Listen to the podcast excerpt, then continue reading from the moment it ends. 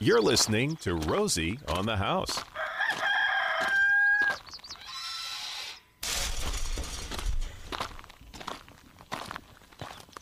It's 8 o'clock. It's Saturday morning. We are in the outdoor living hour here at Rosie on the House with Jay Harper of the Farm's Choice Fertilizers. Man, what a great time to fertilize. You know, it's been. A, I I actually can't remember the last time we had fall when we were supposed to have fall. And it's usually sometime after Halloween. Usually, maybe, maybe we're lucky maybe by by Thanksgiving. Thanksgiving. Um, but yeah, moisture in the ground. If you got fertilizer down before the rain, you're really golden.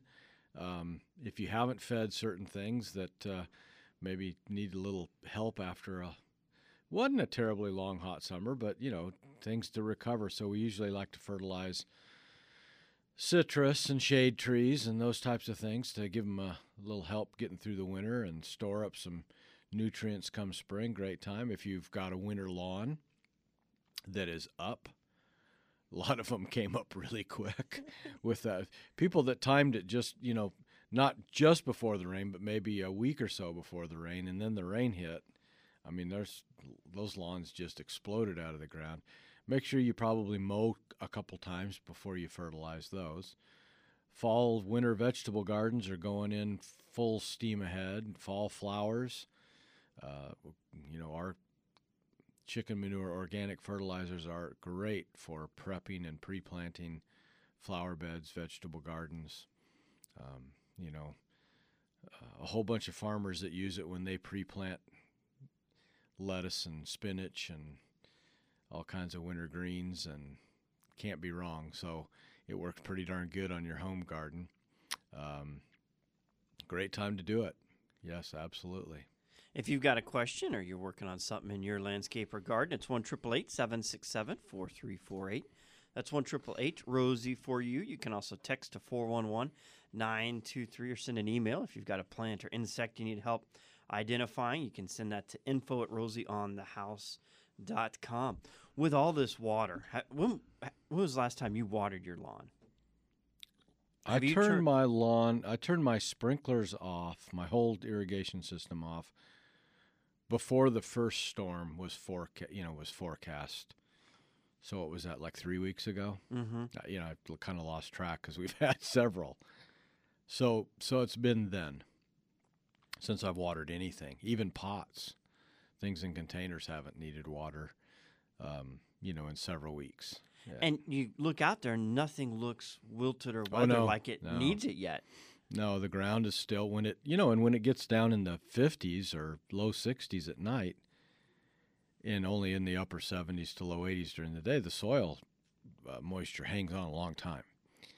Uh, lawns are you know we're getting dew every morning on the lawns. It's wet. So yeah, even if you aren't overseeding a lawn, you can turn you you should have had the water off, and I've seen lots of sprinklers running. Saw them running while it was raining, which isn't abnormal. But this is the time we're going into the time of year now that people can really save on their water. This is when we really see overwatering. And we talk about overwatering. It's it's kind of hard to overwater when it's 105, 110 degrees. You can do it, but if you really want to make an impact on water savings going forward from October to about April, March, April, is when you can really make hay. And if we have a wet enough winter, there's a potential that you don't need to water all winter long, depending on what you know on what kind of plantings you have and what you're doing. But uh, other than watering enough to get your winter ryegrass to to germinate and establish, probably haven't needed to water anything. Or should you know? Not probably. You should. You don't. You haven't had to. Did you plant a winter lawn? I know you've done a lot of conversion over to artificial turf. My front is artificial. My back is still, you know, I'm going to keep regular grass, and I have not done it yet. I kind of made a vow this year, and of course, this was the year you should have put it in earlier. but the last, you know, 10 or 15, 20 years, it's stayed warm so long. I thought, you know what, I'm not even going to do it till the last weekend, till Halloween weekend. I used to try and do the front yard so it was up and established by Halloween because kids walk across it. Mm-hmm. Well, that's not an issue anymore. So the backyard I will do next weekend. I always have a, a plan, and it revolves around the kids' birthdays because we like to do a lot of our parties outside and on the lawn. And Right. we've got a May birthday, so I try and keep the rye green until Okay. Uh, Yep, pass- I remember that. past the birthday, and then we've got another birthday in September, so we try and make sure we've got. Mm-hmm. You know, we, we don't shut the water off to the Bermuda too early. Yeah. I've I haven't watered that lawn in six weeks, and it's greener than it was any point of this summer when I was watering it every other day. Well, and that that's the other thing that's frustrating too is you, you work all, all summer trying to get your lawn to recover from the transition from ryegrass, and finally about the end of September, it's awesome looking. The Bermuda's just beautiful, and it's not growing that much. You don't even have to mow it. It's green, it's lush, doesn't grow that much. Don't have to water it much. It's like why go over? Why go scalp it? I'm gonna wait. And you know, if if people that are listening are worried about being too late to overseed, no, not at all. I mean, you can you could technically do it all winter. It, once we get really cold, we start getting frosts in the morning or that cold. It can be pretty slow to germinate, but you can still get it to germinate. I'm not advocating you wait that long. If you're gonna wait that long, you might as well just not do it. Just wait. But, um, I think actually early November, late late October, early November is probably the best time to do it anymore because what happens invariably is people scalp their Bermuda and they plant the ryegrass. Well, the Bermuda doesn't stay dormant; it grows back, especially with all this rain. So, yeah, that ryegrass came up great, but it's still warm enough. The Bermuda's wanting to grow, so it conti- it grows back up and kind of mixes in with the ryegrass. Then what happens when we do get that first frost? All the Bermuda does go dormant, and you look it and go, oh, yeah, I've got this whole bunch of brown stuff in my lawn. The other thing that we do is we really stress that Bermuda grass lawn by making it by cutting it short and then introducing this competitor right in right on top of it that shades it out, crowds it out, takes the nutrition away from it before it's wanting to go dormant. On the other end of that, when it comes time to transition, we've had this lawn that's been stressed out. Now it's trying to recover and come back and crowd this competitor out, and it struggles to do that. So I think that the too early overseeding in the fall contributes to our struggles with transition late in the spring and early summer. So if you haven't done it, it's not too late. But and you had mentioned all winter long. But what I notice is it's hard to find if you wait too long. Well, you might want to buy the seed. Yeah, absolutely. Good point. If you wait too long, I mean, you know, eventually they quit bringing it in, quit stock, stocking it. Um, you can't. They don't carry ryegrass down here in the valley all winter. You know, through the into the spring, they want to be out. So, not a bad idea to go get the seed, have it on hand. And I always get a little extra because you're going to have spots that don't come up the way you want them to. Spots, maybe, or maybe something happens during the year. The lawn, you got a water break or a water thing you got to dig up. It's kind of nice to have five or 10 pounds of ryegrass seed. You know, keep it dry, keep it out of the, you know, out of the moisture. And if you don't ever use it, use it next fall and keep 10 pounds back out of that seed. It doesn't go bad unless it gets wet. But uh, not a bad idea to have a few extra pounds around. Let's get to our calls. We've got them lined up at one triple eight seven six seven four three four eight. That's one triple eight Rosie for you. Starting with Jack. Welcome to the program. Hey, welcome. Thank you, guys. I appreciate you taking my call. Um, I have a beautiful live oak tree in my front yard that provides wonderful shade, and I love the tree. The problem with it is it has these droppings, I guess. So now I've got probably close to a hundred little mini trees growing underneath of it that are in my rocks and the grass as well. I'm trying to figure out how to get rid of those things without killing everything else around it. Well, you can, you know, obviously you can pull them. Um, that that's probably your safest solution to that. Um, if they are seedlings, if you're getting them from acorns dropping off the oak tree and they're sprouting, you could kill them with, you know, just just go up to each little individual one with a little Roundup and just take a paintbrush and just dab it on each one of them full strength Um, if they're coming off the root system, right at the base of the tree, off the trunk, you know, I wouldn't do that because then there's potential of damaging, you know, the main tree.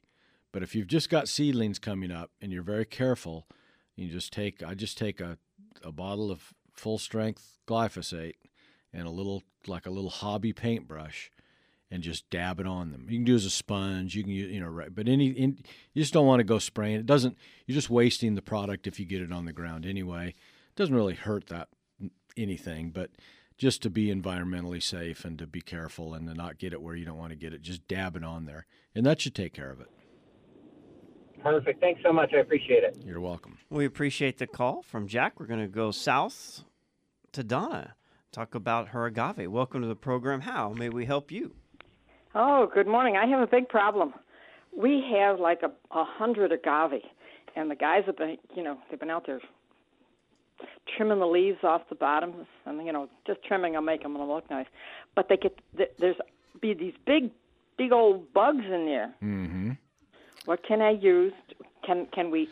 Can Bob and I spray them? Can we? What can we do? I mean, there's so many agaves and other bushes. I don't know if those bugs are in the other bushes and things around. You know. Are you seeing the adult, the black beetle, or are you seeing the grubs? What What are you seeing when you? This is a thing that's about two inches long. I mean, he's it's a grandmother of them all. I'm telling you, and and it's big. And then the, the little ones besides, they're they're bugs. They're they're like a beetle. Like a beetle, yeah. Okay. You have the agave snout weevil.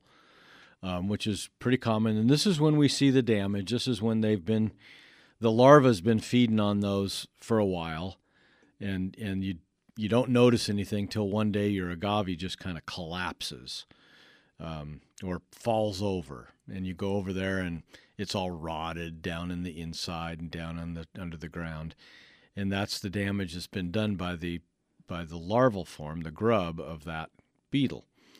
Um, you can use, you know, in some insecticide granules. Just when you go to the nursery or garden store, check and see what it's registered for. But things like imidacloprid, um, which you might find as merit or grub control uh, by various uh, manufacturers, depends on what they call it. But something that's designed to kill grubs.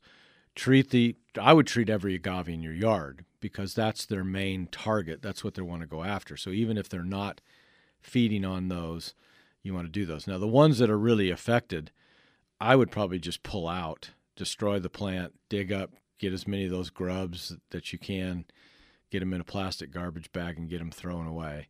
Treat the area if you're going to replant an agave in that area.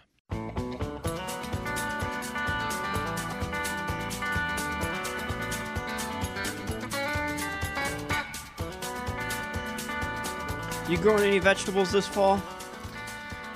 I got a wow, got a few going. Still got more to go. A lot of leafy stuff. A lot, lot of spinach and chard, and I've still got some some stuff kind of hung over from the summer. So I'm kind of slowly getting rid of that. But I've got some zucchini that's putting on zucchini. So I'm like, oh, I'm gonna leave it for a while. But uh, yeah, I do all all raised now, all raised gardens. You know what I did? I went out and got uh, horse troughs, galvanized mm. horse troughs. Got it up, get them up off the ground. It worked great.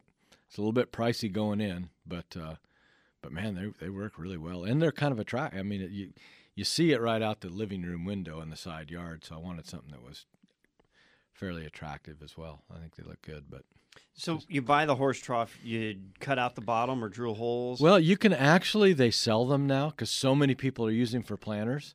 They sell them without bottoms in them. Ah. That's not what I did. You know, I just took the plug out, the drain hole. Mm-hmm. That's you know, enough drainage. That was yeah, it works very well. I put, and then I put about oh, I don't know three or four inches of rock, just just small like landscape rock. Mm-hmm across the bottom. Put a little put a little something over the hole so the hole wouldn't get plugged up, like a screen mesh, like landscape fabric.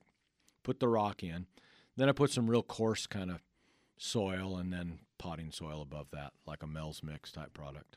And if you did it where they, they sold without the bottom, put a good couple layers of landscape fabric down Correct. because if there's any uh, weeds, Bermuda grass is very opportunistic. Right. And once you see it all the way up, it's t- Yeah, it- it's too late to do anything and if about. it's mixed in with your garden, it yeah, it's a problem. But yeah, if you put it on an area you think might have had any grass at one time at all, eh, I'd do it anyway because it keeps also keeps the soil from just kind of mixing down into the soil below. I'd think I'd still put a little base of rock, gravel, put the fabric down, put that on top of it, and go from there.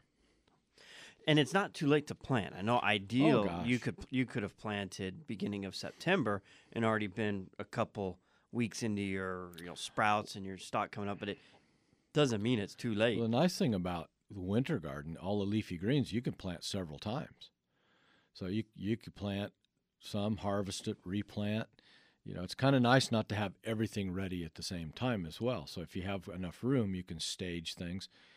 But we're just beginning that that season. So anything you eat the the root of, the leaf of, the stem of is is probably okay to plant this time of year right in through probably February. Let's bring Teresa into the conversation and see how we can help her on this beautiful Saturday morning. Welcome to the program. I can hear she has the phone put down and had walked away. It sounded like a little ah.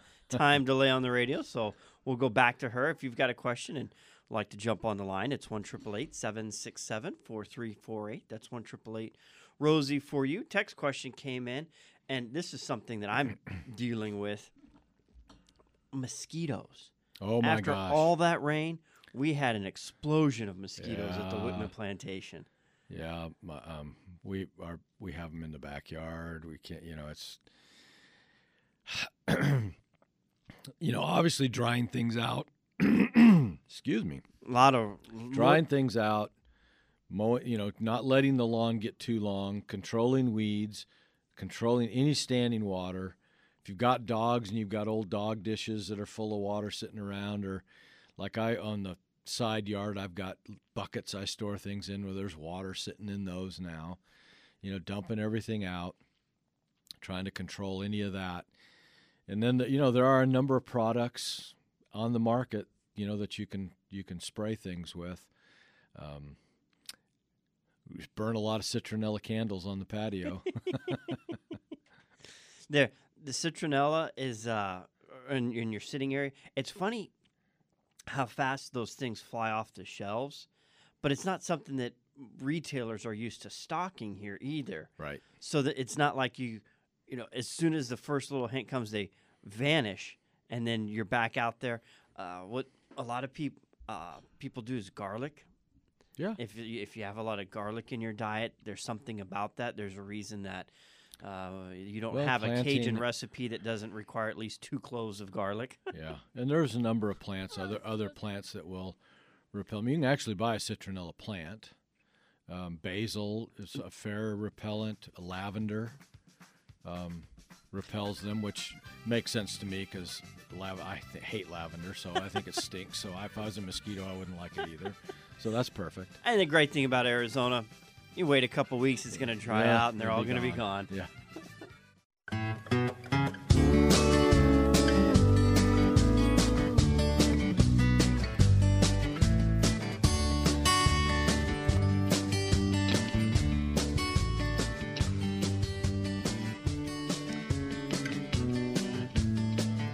One triple eight seven six seven four three four eight. That's one triple eight Rosie for you. If you'd like to talk to Jay Harper about anything, uh, to your landscape, gardening, irrigation. Teresa, welcome to the program. How may we help you? Hi, thank you. Um, I live in North Phoenix, and on the north side of my house, the whole side of the north side, it's about a 10 by 20 area. A year ago, April, when I had moved in, I planted some sod I got from Home Depot. It was fine. I overseeded last fall with uh, with ryegrass. That was fine. This summer, the grass came back, but I do have a pug, so it was a little patchy when I guess when she goes on the on the grass. Um, but later in the summer, it just died, and half of the half of the day, it's total shade from my house. So I'm trying to figure out for a is that grass going to even come back? Because right now I have just tiny little bits of regular Bermuda. The grass just died off. I don't know if I should plant fescue to maybe help it come back next year for the regular grass, or should I just overseed with rye again? And is my grass not going to come back next year in the summer? Yeah, I, I don't think your grass is coming back. I think what really happened is your Bermuda never really did come back, and and about midsummer, when the monsoons kicked in and the nighttime temperatures didn't cool off, what you had there was probably mostly ryegrass, and it finally died. Um, and it's shady, so it's going to hang on longer. The Bermuda's not going to do well because it's shady, so the ryegrass dominates it and it stays alive all summer until we get, you know, warm temperatures at night. Um, so, couple of ideas for you. One would be I would go ahead and plant a ryegrass lawn and enjoy it and try and keep it alive probably as long as you can. You could supplement that with fescue next spring. I would I would do it earlier, March, April. I wouldn't wait till May or June. Fescue doesn't like hot weather really either. It's more heat tolerant than than uh, ryegrasses. Um, but you'd want to probably you could actually sow it with the ryegrass and mix it in if you wanted to. Um, or you could wait until, like I said, spring and, and do it then. Mix, just throw it in with your ryegrass. But regardless of what you do, I think the, the Bermuda grass, it just sounds like it's too shady and it's just not going to work. All right, perfect. Thank you so much. You're welcome. We appreciate the call as we clear a line that opens a line for you. 1 767 4348. That's 1 Rosie for you. Jackie, welcome to the program. Good morning. Um, I have a question about an ocotillo. We had one that was about, uh, I guess, 10 to 12 years old, and um, every spring it would leaf out beautifully.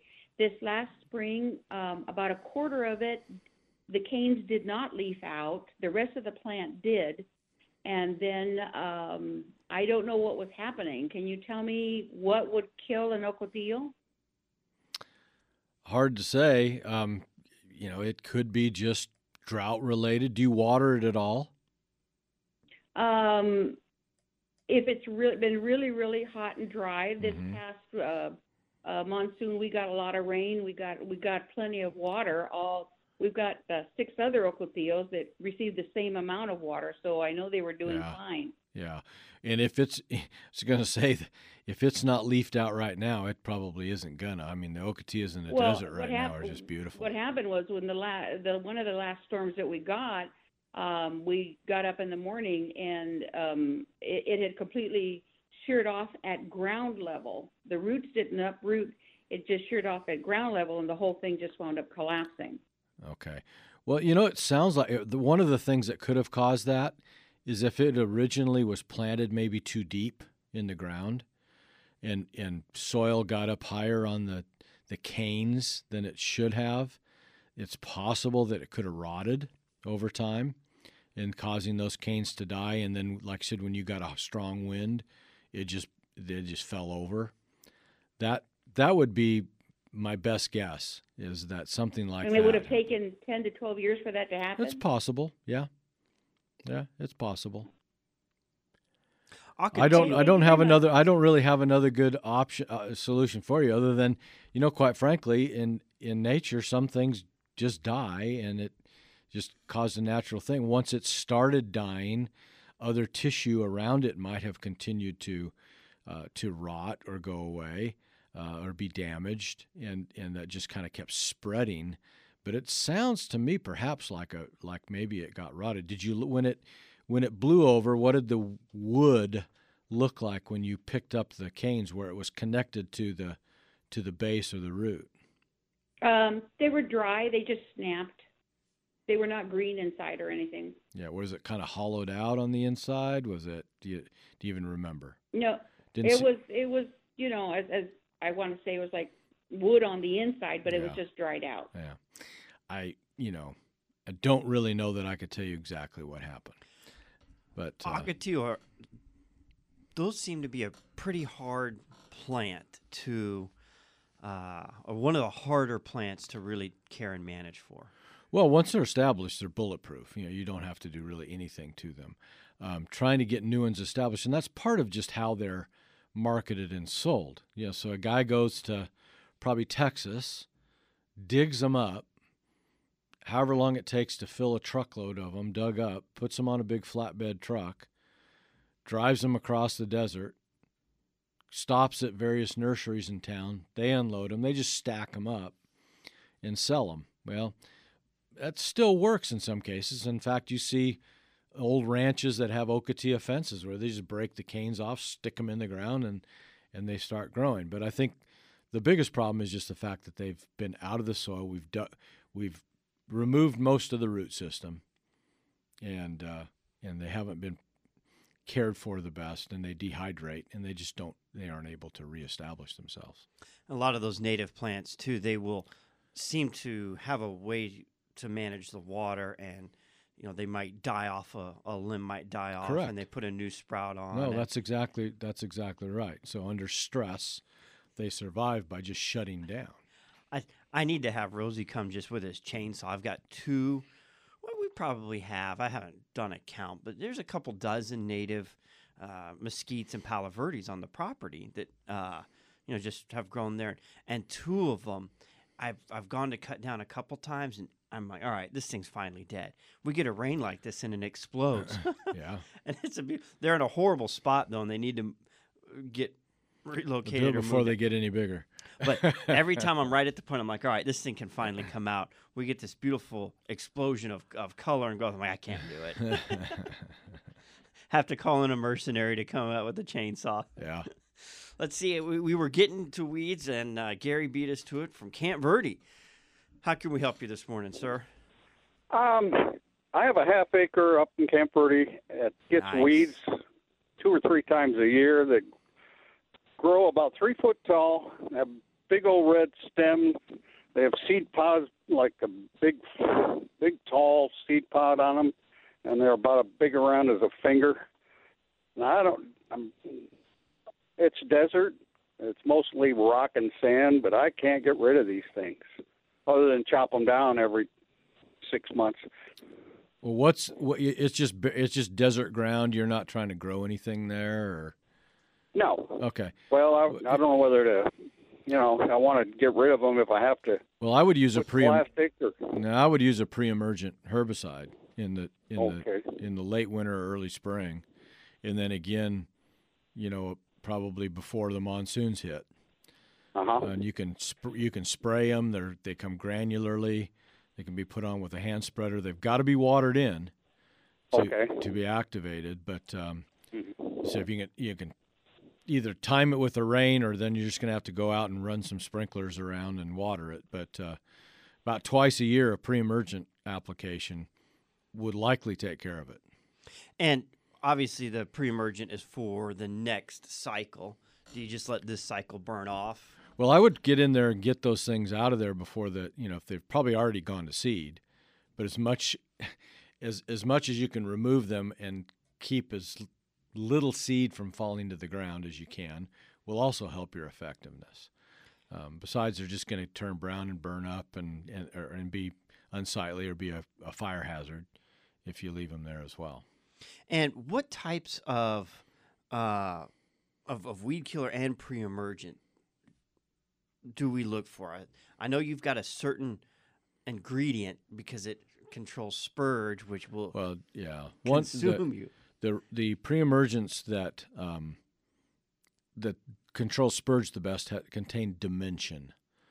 If you can remember, if you're as old as me, the the rock and roll group, the Fifth Dimension. So the so dimension is the one that you want to probably find, and it comes in you know several different brands, but that can be put on with a like a handheld spreader or a walk behind spreader and spread on It's a granular. granular product. Got to water it in, um, and that that should control most almost anything.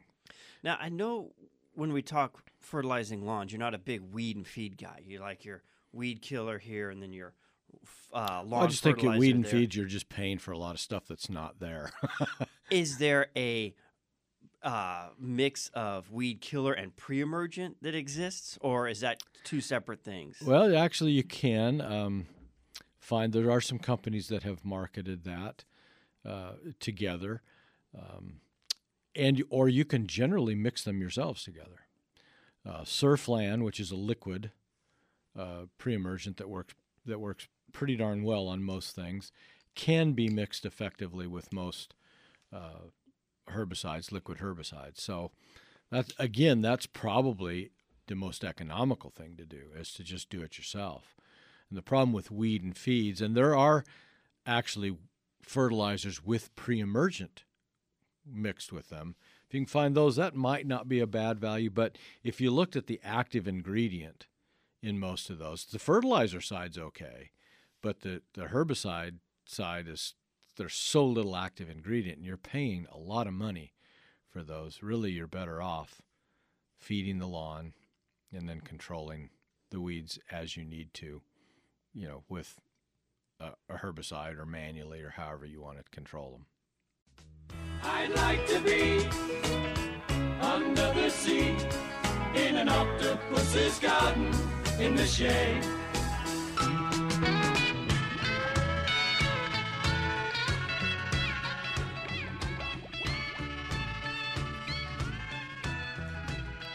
Going to go to Dan's backyard, start off this segment, help him pick out a good shade tree. We were just talking about all the things we talked about planting. He said, we got to talk about trees and shrubs because it's a great time to plant. And Best time of the year. That's exactly what Dan's working on. Tell us about your, your landscape, Dan. Hi guys, am I on? Yes, sir. Well, um, shade tree, uh, either one some variety of mesquite, or I really really want a red push pastiche, if that's how you pronounce it. But and I was going to buy the largest one you could possibly get. I and I have the room to grow it. It's just I want the one that's going to grow the fastest because I I have a west facing house and I, I want it to grow as fast as possible. Well, red push, and it's pistache typically. Um, they're, they're not the fastest grower in the world. Um, okay. But it is one heck of a tree. Uh, you know, I, I have a guy down the street that has one, and it's it's huge and it's just gorgeous. Mm-hmm. I mean, they're not they're not as slow as a lot of people want to make them out to be necessarily, but a lot of times our better, stronger, more durable trees are a little slower growing. A lot of the times, the reason that palo verdes and mesquites break and blow over and have the problems they have is they grow too fast, or we you know we we stimulate them to grow too fast. We water them too much. We push them. Um, so I'd still not talk you out of a pistache. You just, maybe you want to start a little bigger than than than uh, you would with uh, some other type of tree. But it's it's a heck of a tree. Live oak, same way. Not not terribly slow. Not the fastest. Great sturdy tree. Uh, I love them. Chinese elm. Um, those those are probably my three favorites right there: Chinese elm, red push pistache, and live oaks. And w- the live oak's evergreen. The red push is deciduous. Semi, is the elm? yeah, and the deci- the elm is the semi deciduous as well. Yes. So it's just a matter then at that point of deciding do you want winter shade as well, or do you want that to open up for a little warmth in the correct the cooler? I won't say cold in Arizona. Well, never know, but yeah, the cooler months. Right. As we're talking through planting those trees, how do you get started on on trees and shrubs? Well, right now the reason this is such a great time to plant is that you know the soil is is still relatively warm, and the air is cooling, and the days are getting shorter. So you can you can plant a plant, and the roots are going to continue to grow because the it's almost like an incubator. The soil's warm, but you won't get a lot of stress on the foliage because it's not hot. They're not transpiring so much. So you get this condition where the, the plant is rooting and establishing itself without putting on a lot of growth, uh, on the a lot of new foliage, a lot of thing. It, it's cooler. You're not having to water them as much. It's just a lot easier to transplant instead of it when it's 100 degrees out and you're having to water them twice a day every day and you miss one and the plant wilts and stresses and gets some sunburn on it and kind of goes backwards a little bit on you this time of year you won't then what will happen is as it continues to cool the plant will even slow down or stop rooting the soil will will be cool enough and it'll look like the plant's just sitting there all winter and come spring instead of us trying to plant a new plant then we've got a plant that's already rooted and established, at least underground, and the the new growth just explodes. So it's it's virtually like gaining a whole year by planning three or four months ahead of time. When we're digging that hole, how far past the you know, he's talking Dan was talking about the biggest one he can. Well, I can don't know if a- he realizes how big he can actually buy one if he wants to, but uh, you know that's fine. So what what you wider is better, and wider. You know, I don't know that you could go too wide. You certainly want to go wide enough that you can get the the container in the ground and then get the container off. You know, if the hole's too tight, you're not going to be able to get the the box off or or the container that it's in. But you certainly don't want to go any deeper and maybe not even quite as deep. It's better for the plant to be a little shallower so that you have you have kind of a crown, so to speak, and certainly where the what we call the root flare or where the trunk comes down and then there should be a little bit of a flare out where it meets the soil. That needs to be your finished grade. Okay. So that needs to stay up at least finished or a little higher. I like it to be a little higher because invariably soil settles or sinks a little bit, then it doesn't, you know, soil around it doesn't cave in on it. and that gives you a good area to put a couple inches of mulch. Then too. you can mulch. Yes, if you get it a little higher, then you can you can mulch around it, which I think is critical, especially during the summer months.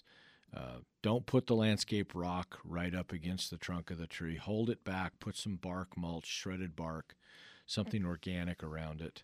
Um, you know, even uh, you know, shameless plug, but Hickman's compost around it. Uh, something to, to help cool the roots, hold moisture. It'll control weeds.